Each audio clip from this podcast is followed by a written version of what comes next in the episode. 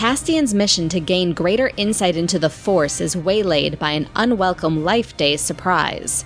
Tis the season for reconnecting with friends and family, after all.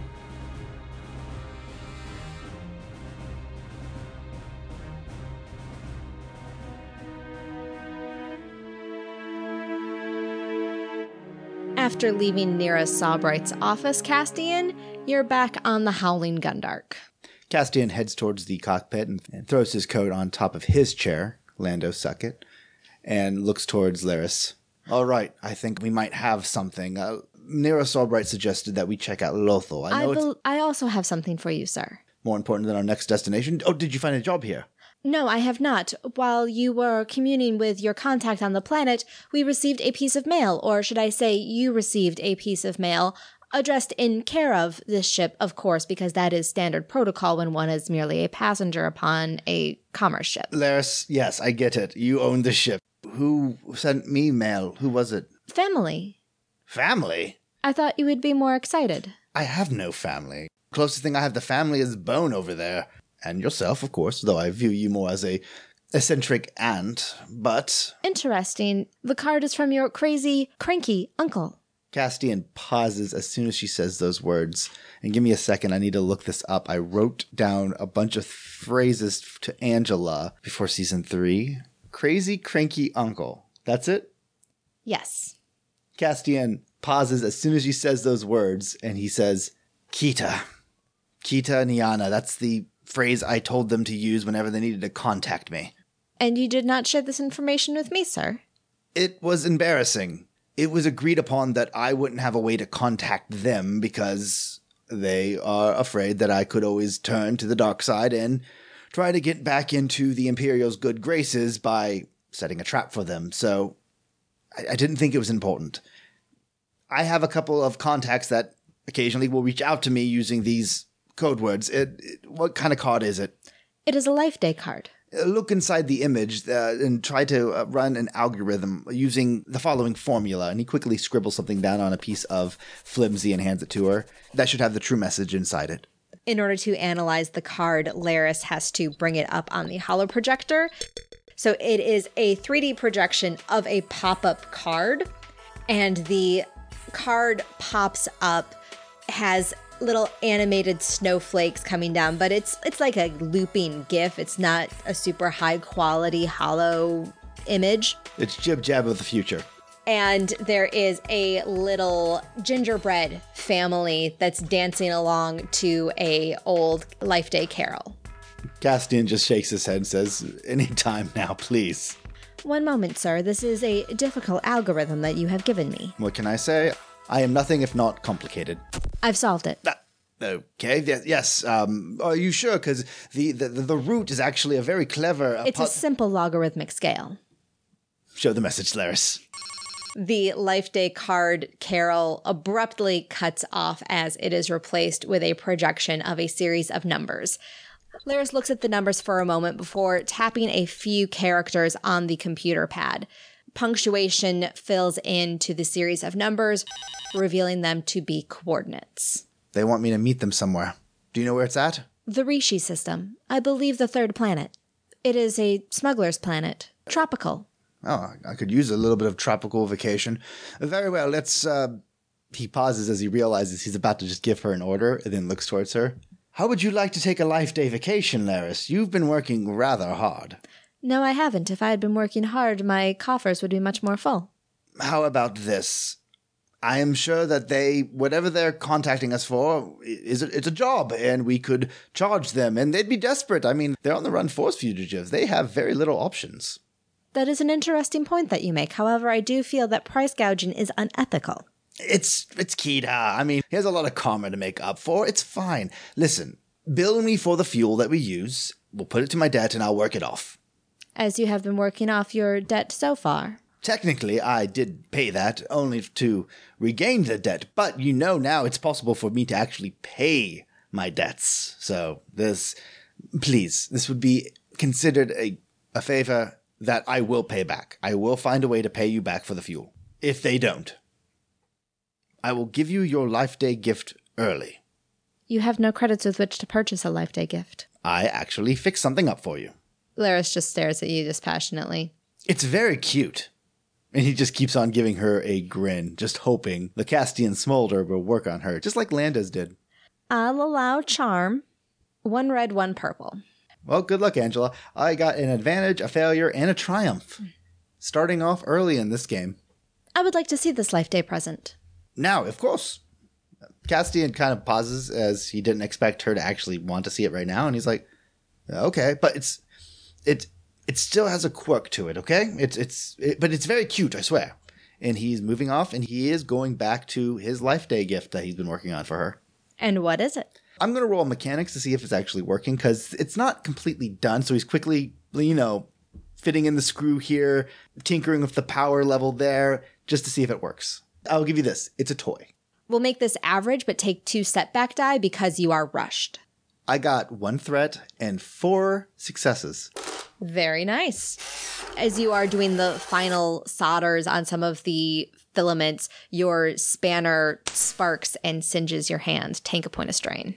So Laris hears me in the back room as they're saying, "Oh, it's, it's completely done now. Just I'll be right back." And then she just hears the starting of a soldering gun, some you know other tools being banged together, and then a spark and then a curse, like "Ah, no, you stupid contraption!" Mm. And then the door opens and he's holding a little Life Day box, uh, which is just it's a wooden box, and he walks towards her and hands it to her, and it's much like a wooden trunk that you would find, a little uh, small wooden container that you would open up, and inside would be a Life Day gift. Happy Life Day. Without saying anything, Laris opens it. And as soon as she opens, it's a little skitter Oh no. that just kind of raises its hands as soon as she opens the box and it begins playing a, a little tune that he caught her listening to more than just once. And before you can say anything else, you hear Skitter coming from, from behind you. Ah, my favorite song. No, this is not about you. He looks towards Laris and said, I, I built it out of the scrap parts that we had, and it, it, it doesn't actually follow commands, but when you lift it and there's sunlight in the area, it will do a little dance. I don't know that you have much sentimental value in things, but I do know that you are sentimental to it, I say as I cast a glance towards Skitter. So I, I built you something to always remember him by, especially if he gets lost in space at some point, or welded to the ground, or used for scraps. Thank you, sir. You're welcome, Laris. She goes back to the bridge. So is my life day gift a trip to Rishi? No.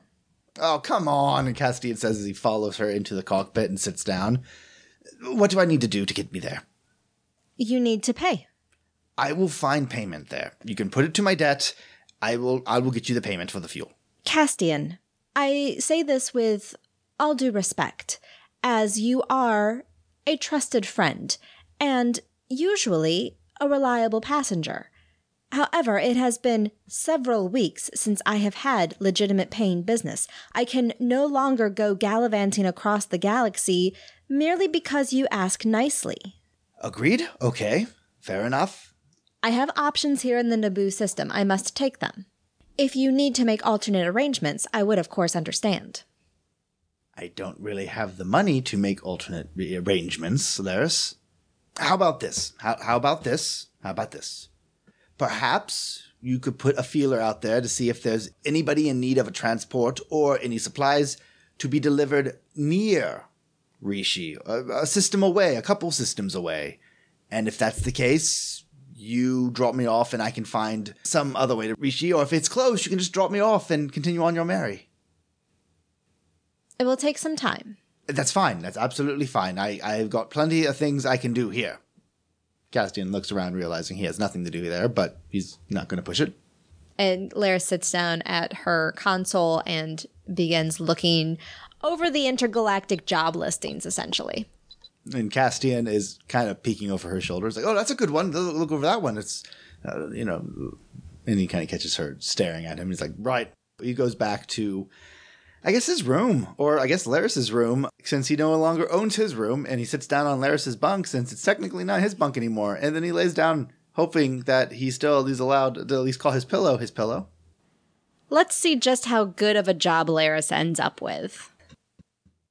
So, two successes and one advantage means that Laris does find work that is suitable for her purposes and for yours. In fact, it is noble work delivering medicine for doctors without sectors. To Rishi or to somewhere near Rishi? Near Rishi. But it's on the way or she can drop me off. Yes. So as soon as she calls me up, Castian immediately is like, I'll meet you on the bridge. And he's running there and kind of peeks in. So, hey, what's up? Anything new?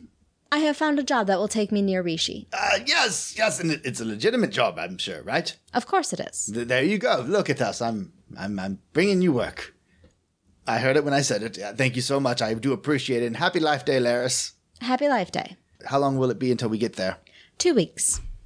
Two weeks. Of course. Thank you. Yes, two weeks is perfectly fine. He's biting back his tongue, but nodding his head. The Howling Gundark lifts off from Rory Spaceport, leaves the Naboo system, and Laris makes the announcement for all passengers to prepare for the jump to hyperspace. And Castian just buckles in, and I guess it's just two weeks of occasionally dropping out of hyperspace to recalculate and jumping back in. The first time you drop out of hyperspace, it's so Laris can load up on supplies from doctors without sectors. Castian stays out of their way because uh, I'm guessing Doctors Without Sectors, they still are kind of with the Empire, not like an Imperial branch, but they work within the system. And so he's just worried that someone might recognize him. He doesn't know. So he's staying under the floorboards with Skitter. Skitter is very offended because he's basically established himself as the yeoman of the Howling Gundark, which means he should be the one who is directing these people, showing them the proper place to store things, making sure things are being stored properly and Oh my up God. to code. I just realized something. Castian reaches over and turns him off. just being this close to quarters, he just spots right behind the head the this off switch, and he just reaches over, hopeful, and flicks it.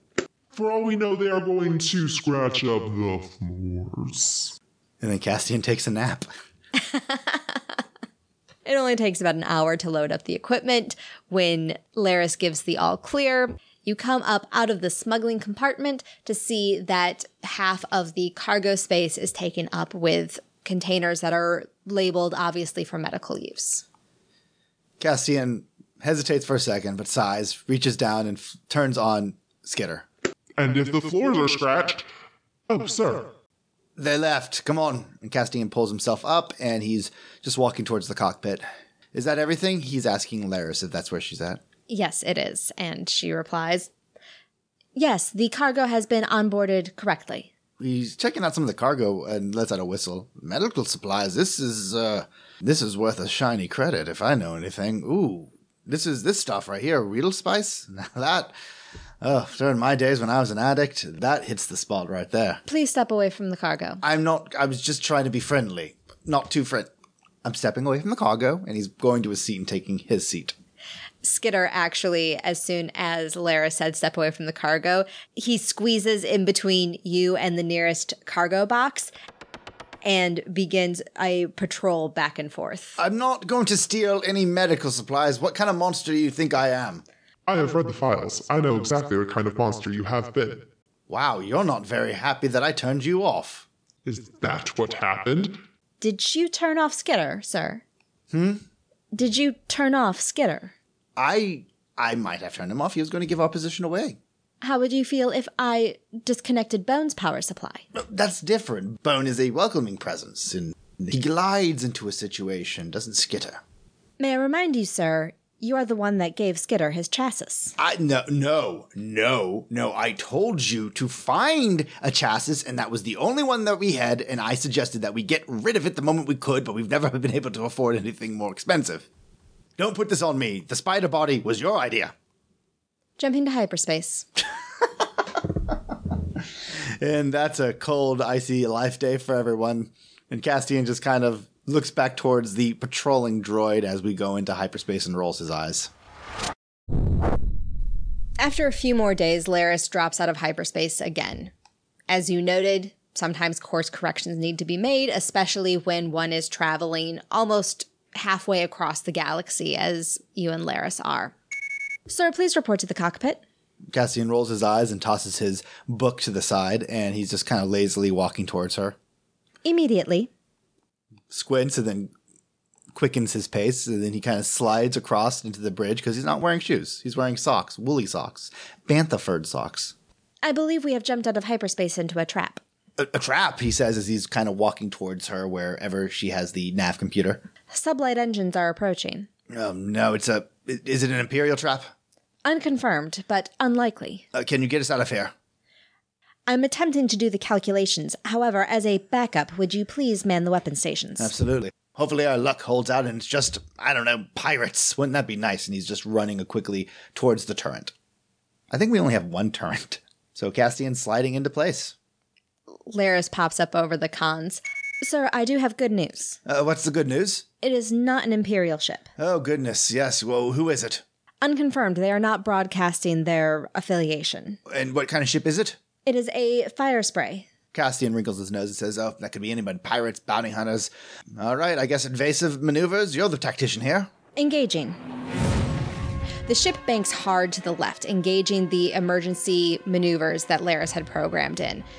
You are able to hear the reverberation through the hull as a couple of blaster bolts zing past you, coming a little too close for comfort, and the ship's lights flicker for just a second before remaining on strong.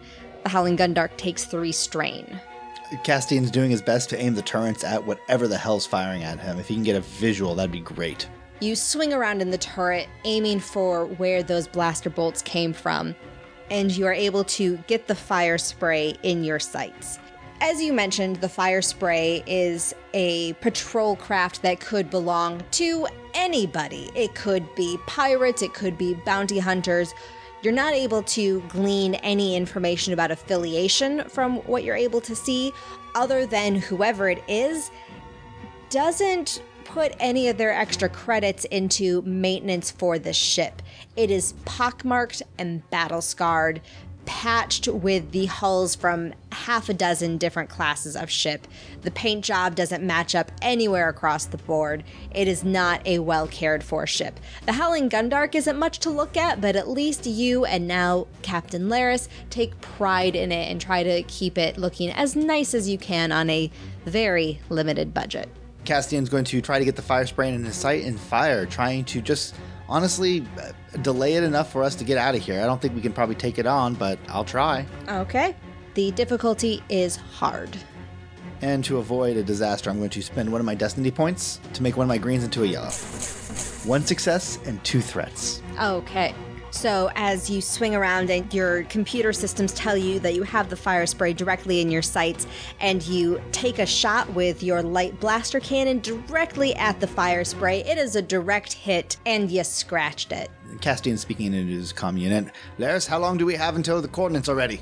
Would you rather I perform evasive maneuvers or recalculate our hyperspace jump? Recalculate the hyperspace jump. We're going to have to take a beating before we get there. Agreed, sir. And Ken Castian, what he's going to try to do is just kind of spray and fire just as much as he can to try to get the thing to use maneuvers to avoid it. But mm-hmm. honestly, this is like Castian shooting peas at like a tank. Because spaceship combat is a bit of a bear, let's put this into narrative combat. So I would like you to make me the same roll. It's gunnery, hard. I'm going to spend another destiny point. I got one threat. Oh. So you are essentially laying out suppressing fire against the Firespray. And the Firespray dances and turns within space. It is a, a ballet as it is avoiding each and every one of your shots.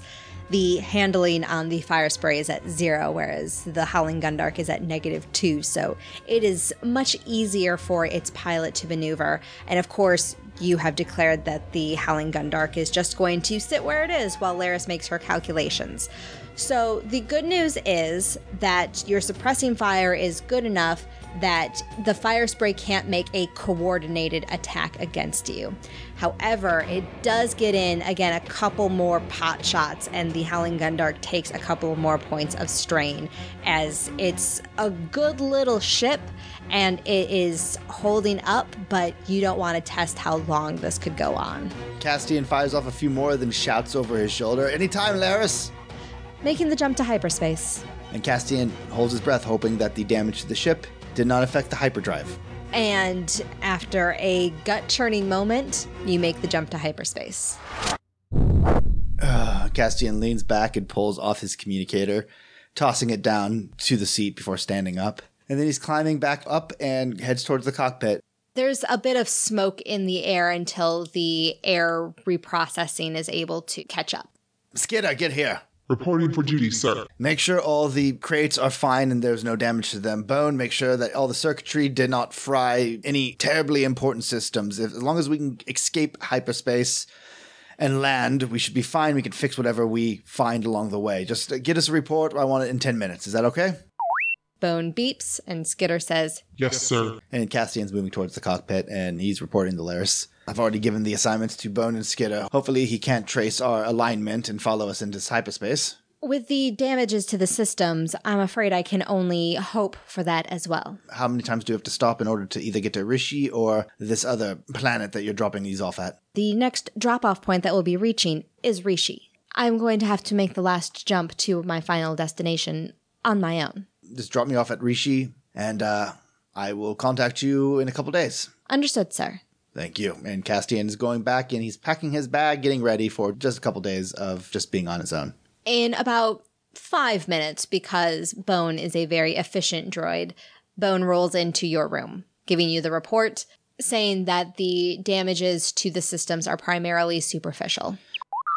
Good, good. Bone, I'm going to be off the ship for a little while at Rishi, so I need you to make sure that Laris and Skinner don't get in too much trouble. Bone objects. Castian raises a brow. Oh, come on now. It's not like we've spent every life day together. Oh, it's a it's a smuggler's planet. It's not like I haven't dealt with smugglers. I mean, I dealt with a lot of smugglers just recently, and I showed them who was boss. Okay, no, you're right. You're right. And I don't get stupid around Niana. I do not. But fine, fine. You will go with me. You can just keep an eye out and make sure those scary Jedi don't do anything too dangerous around me. Very well. Get out of here. Don't think I don't know what this is. You just don't want to be alone for Life Day. How long are we in hyperspace for? Is it a day or two? A couple more days, yes. At some point, uh, Castian is just going to mention to Laris that him and Bone are going to be uh, disembarking at Rishi, but um, if that just to make sure that's fine with her. Of course, Bone is a valued member of the Howling Gundark, but he is not beholden to the ship. Eh, it was his idea, so well, thank you, Laris. It is a good idea, I'll be careful. but you always could use a second pair of eyes. Everybody's saying that, but I've seemed to be doing all right so far. Okay, I need a second pair of eyes. Thank you, Laris. And he's heading off to continue his reading. He's just reading something, whatever Laris has waiting for customers when they, they join the ship. She's bought in like uh, holonovels that are from like the Clone War era. So he's reading something about a Gamorrean learning to speak and look past his snout and find his heart. Something like that. Something just just no what it was almost so bad it was given to her as a as a prize for entering a shop And so the couple of days passed. The story of the Gamorrean is actually surprisingly touching at the end. I mean, it's purple prose all the way, but it's emotional and manipulation, but consider your emotions manipulated. Laris, I say as I poke my head in at like a day before we get out of hyperspace. Laris, would you happen to have the second book of the Gamorrean's Gambit on hand? No, but I do believe I have book four. Oh God, what's going to happen with Isabella? Yes, I'll take that. And Castian is taking book four and hoping he can figure it out from the context clues. And Laris hears him at some point just says like, "Oh, Isabella, of course she's a spy." And he's continuing reading the Gamorrean Gambit. And then before you know it, the Howling Gundark drops out of hyperspace in the Rishi system. Approaching the planet of Rishi, sir. Fantastic. Bone, are you ready to go? Are you bringing extra batteries? Just be careful make sure you have your soldering weapon just in case. And Castian is just going to sit in the cockpit and watch as we land. As you approach, you see the planet of Rishi grow large in the viewport. It is a lush tropical planet, just vast oceans and lush green continents. You see that there are high mountain peaks as well as deep dark green of deep valleys. I have the precise coordinates that were embedded in the message if those would be helpful for you, sir. Yes, just put them in the data pad and I will follow to wherever it leads me. Is it in the city that we're landing in? Yes, sir, in the very colorfully named Blood Peak Cove. Is that a mountain range? No, in fact, the mountains are not really considered hospitable to any life other than the native avian species, the Rishi. The Blood Peak is a gang that is local to the planet. It is. So, charming. Fantastic. Is that the city we're landing in? I believe settlement might be a more accurate name for it. Then take us down there, wherever we can land, and I will follow the coordinates to. Is it in the city? Just outside, it is a cantina if the listings on this map continue to be accurate. What's the cantina? Paradise Plunder. I love this place already. Bring us down, you can be on your way. As you descend into the planet's atmosphere, Laris is able to pilot this essentially with her eyes closed. She never would because she is a very conscientious pilot, but it's a very simple routine maneuver. Sir, Yes. do you have any indication of how long you may be here? Just give me a week. If they only want to say hello and I'm stuck here on Rishi for a few days, this looks like a place I could probably find some illegitimate work to start paying off my debt. Even so, sir, be careful. Of course. Don't you worry, Laris. I'll make sure I die with my debt paid in full. He offers her a, a smile before throwing his pack over his shoulder. That is not what I am concerned about, sir. I know, Laris, I know. You enjoy yourself on whatever planet you're going to, and you know, uh, make sure to s- stay and talk with some of the representatives at Doctors Without Sectors. They are a good organization to really uh, uh, to work for. Maybe you can get a good couple contacts in there. Perhaps. I'm sorry that we have to part ways like this, sir. We're not parting ways. We're just both have different missions. I'll be back. I mean, my goodness, Bone is a part of your crew. He needs to come back with you. So thank you for letting him have a vacation with me. Of course, sir. Happy Life Day. It's in a couple days, but uh, make sure you enjoy yourself. I will try. Good. And he turns around, almost running into Skitter. Ah, happy Life Day, sir. Castian steps around Skitter and says, Bah humbug! And he's moving down the ramp with Bone. The settlement of Blood Peak Cove is in the middle of a tropical paradise. There are tall trees blowing in a gentle breeze rising into a blue sky. Beyond the treetops, you can see the snowy mountain peaks of Rishi. Far below you, you can see rivers that look like mere babbling brooks deep in the valley, winding by undisturbed. The landscape is perfection. The people, less so. So we're in a valley. You're actually you're about three quarters of the way down. So Castian says, Where did the cove come from? And then he's looking at like a sign and it says, Welcome to Blood Peak Cove. And it and Peak and Cove are spelled differently. That's how they sound, but they're spelled completely different. And he says, Oh, it's a name, Blood Peak Cove. Peak Cove is probably the man that founded this. That's clever. That's actually very clever. You've been in hives of scum and villainy before, of course, but this place seems to revel in that reputation. There are brawls happening on every street corner, and these brawls are very precarious because you're on the cliff face of a mountain. One wrong hit, and you watch somebody stumble over a ledge to fall into that river far below. Castian just shakes his head says, is anarchy. No wonder they want me here, he mumbles before making sure like he has a hand on Bone the entire time so he doesn't lose him. And uh, we are heading towards Paradise Plunder, is it? Yes. Paradise Plunder sticks out above all of the other buildings in Blood Peak Cove because it literally sticks out higher than them. It's elevated about 30 feet above any of the other rooftops in the area, and it is the back half of a space cruiser. You can't tell what make or model it is from here, but it's very obvious that it crashed into this peak at some point. And the locals decided rather than take it apart or move, just to incorporate it into the local color.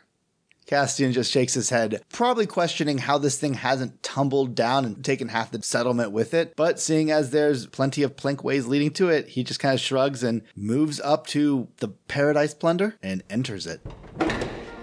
Inside the Paradise Plunder, it is dark, it is smoky, it smells of unwashed people and burnt food. It is not a pleasant place to be in. Give me a perception roll. Average. One success. As you navigate in between rickety, narrow tables, looking around for a familiar face or any sign of who or what you should be looking for here, just seconds before she sees you, you spot the familiar purple hair of Nienna. And next to her, a figure wearing a hood, his face shrouded in darkness. And where are they sitting? They are sitting in the back corner. The robed figure has his back to both corners, and Nienna has her back to just one wall. Castian keeps himself from smiling, but offers a nod as he spots that she has landed her eyes on him. And Castian's like moving around some tables, some people fighting, some people just looking to like find a drunken buddy to hang off of until he finally gets in front of her, bone rolling up right next to him.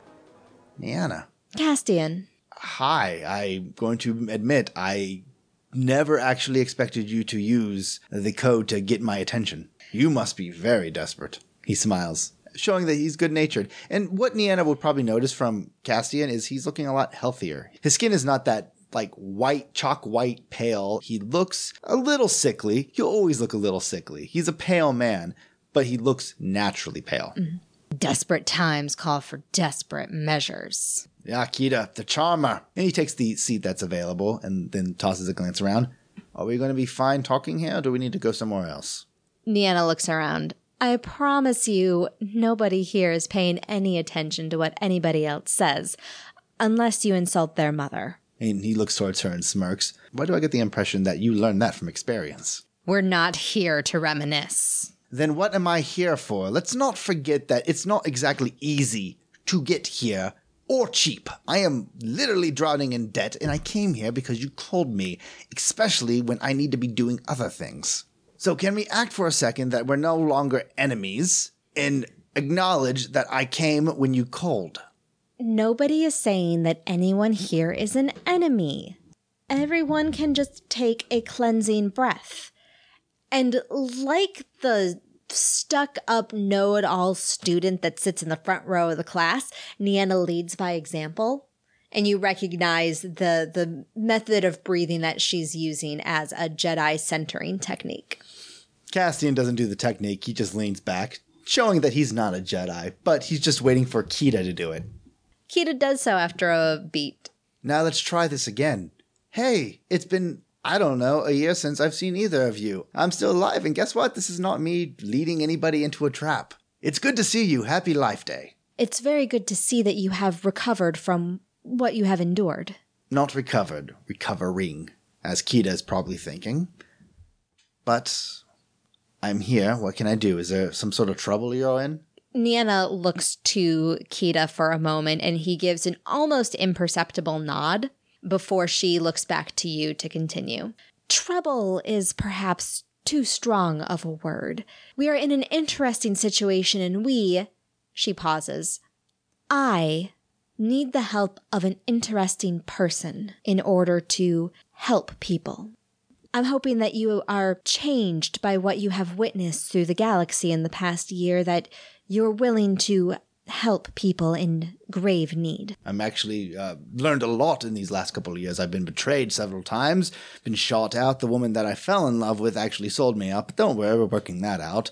And I'm currently so far in debt with the person who is my best friend that I think she's actually auctioning off slivers of my life to the highest bidder in whatever system she's at now. So I'm here to help.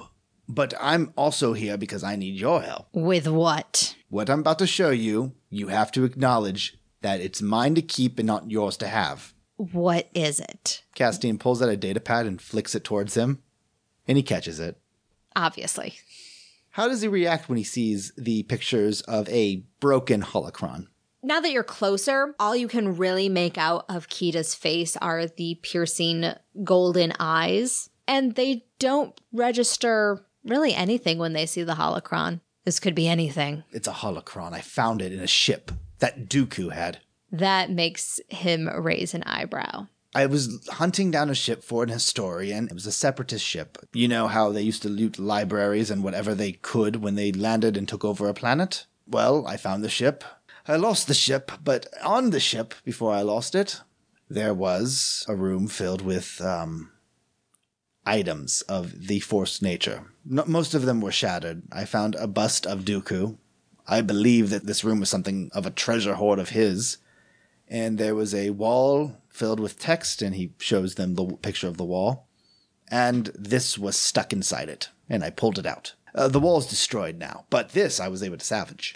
Breaking it as you pulled it out, of course. It was broken, and I pulled it out very gently. And it works because it activated very briefly when I was tinkering with it, and then it shorted out again and stopped working.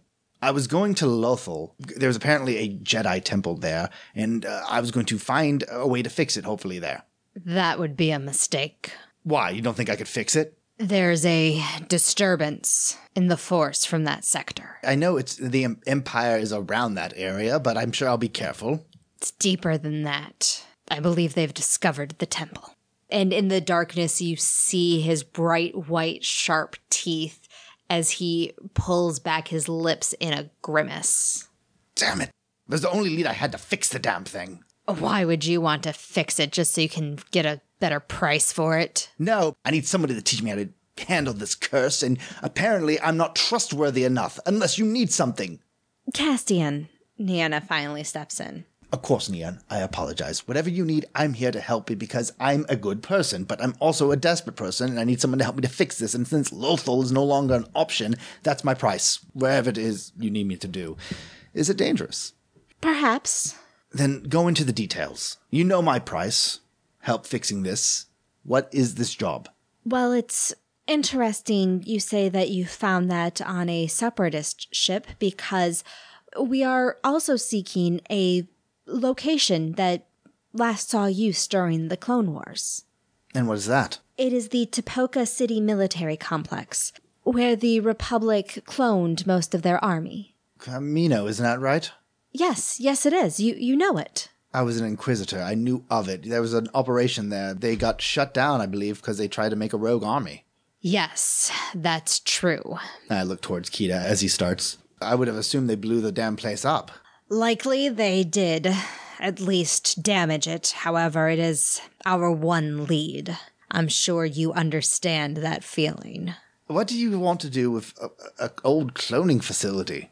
Nienna looks around. She assured you that nobody was listening in. However, she leans in and lowers her voice, forcing you to lean in as well to just barely make out what she's saying. The Empire has started to use inhibitor chips on their Wookiee slaves. The same type of inhibitor chips were used in clones in order to ensure their obedience during the Clone Wars. They had inhibitor chips?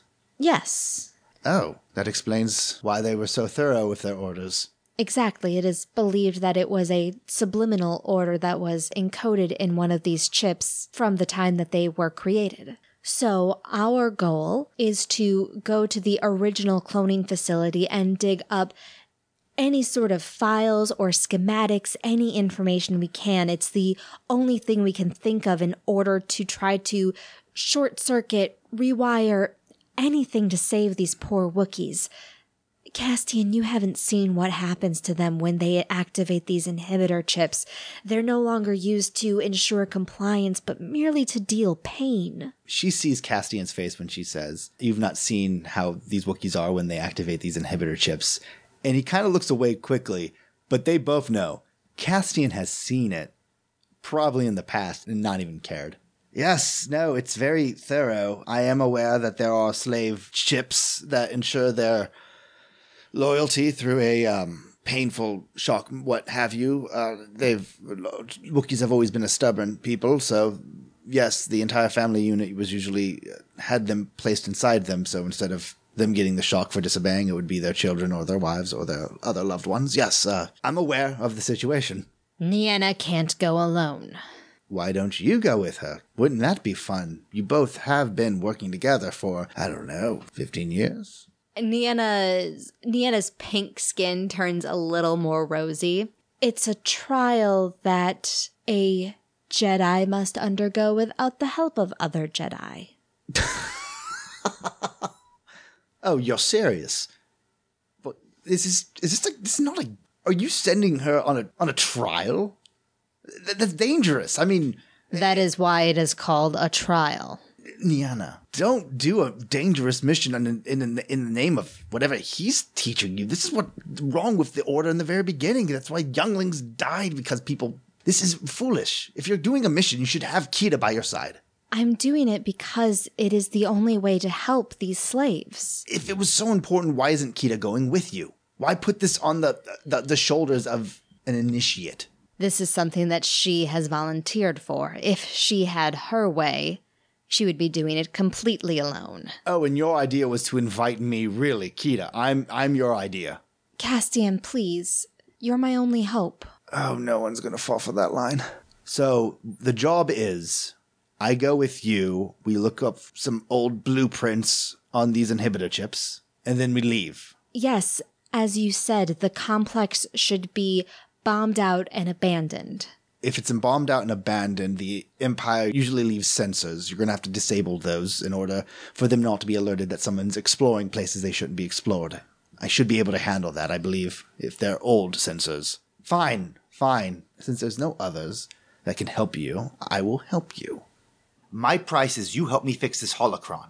Because as much as you say that I am not a Jedi, I do have the same curse that we all do have, and I have to deal with it alone. This little trinket is the closest thing I have as a teacher. Your price is fair.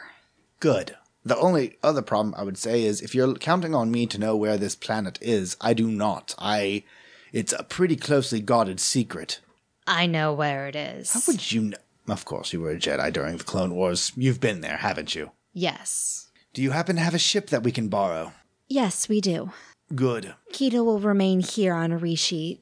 It is the nearest point, as we must go through the Rishi maze before we're able to get to Kamino. Good. And while you're here, Kita, you can do some uh, side jobs. Help out where you can because I need to pay this amount of money. And he gives a, a quick scribble of the fuel consumption that he used to get here. I need to pay that bunch of money, or I'm stuck on Rishi permanently. Or I can stay with you folks. I can bunk with you, Kita. I'll get to work. Thank you. And he stands up, and then he looks towards Nienna. Guess I'm following you, Nini. Thank you for listening to this episode of the Fandible Solo Shot Star Wars Force and Destiny podcast. You can now find all episodes on the Fandible Solo Shot podcast feed on iTunes and all other podcasting platforms. Please subscribe and leave us a review to help new listeners find us for their Star Wars actual play fix. You can also find us on Twitter at Solo Shot Podcast. And if you enjoy the stories we tell here and on the rest of the Fandible Podcast Network, consider donating to our Patreon at patreon.com slash Fandible. Thanks again, and may the Force be with you always.